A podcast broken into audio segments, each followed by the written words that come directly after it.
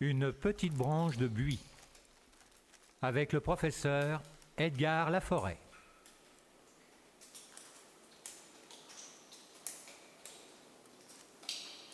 Mon métier de formation, je suis cryptozoologue.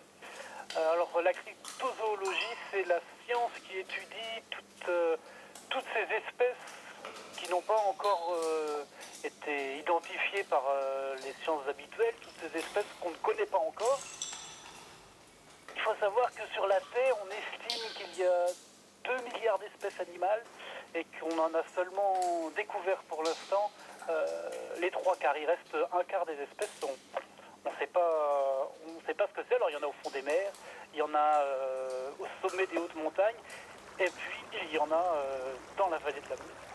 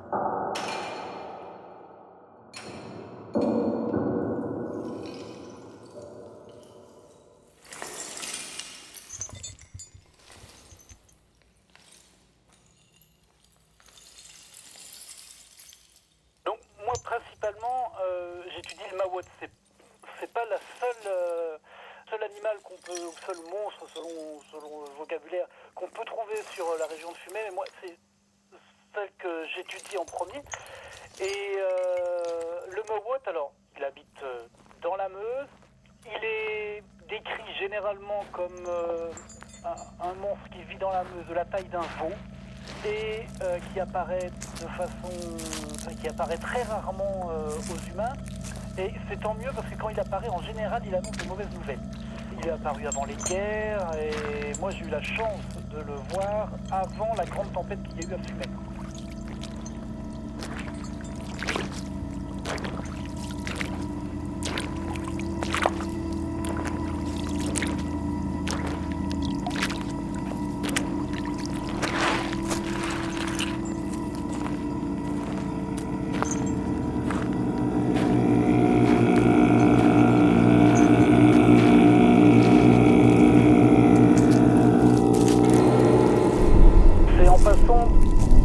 Sous, euh, je ne sais pas si vous, si vous voyez le, le fantasticable, qui, la, grande tyrolienne qui, passe au-dessus de Fumay. Et en fait, c'est en, sous ce fantasticable, quand je suis passé sur la, par la voie verte sous ce fantasticable, que j'ai vu au loin, venant de, de Revin, en fait, euh, une vague, une vague euh, qui s'est mis, qui s'est mis à, à grossir. À ce moment-là, j'ai vu une sorte de grosse masse noire, suivie derrière de deux autres masses noires. Et entre les deux, il y avait, de l'eau. Les, trois masses se déplaçaient euh, simultanément. Je pense qu'il ne s'agissait en fait que du même animal, du même maouette. Je voyais plusieurs, euh, plusieurs parties. À ce moment-là, j'étais euh, plutôt à, en face du soleil, donc j'avais les s'est approché, euh, il, est venu assez près de la berge, à, l'endroit où je me tenais.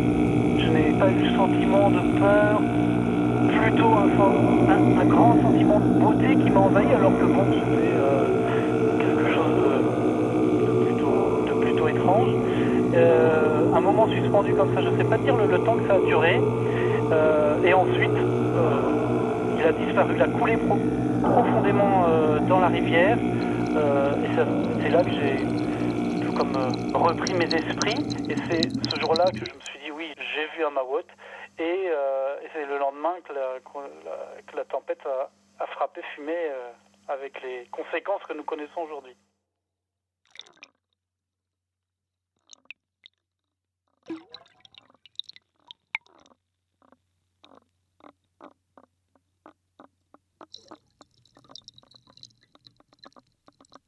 On est dans l'eau, il faut se méfier quand on est euh, aussi sur les pentes euh, de forêt.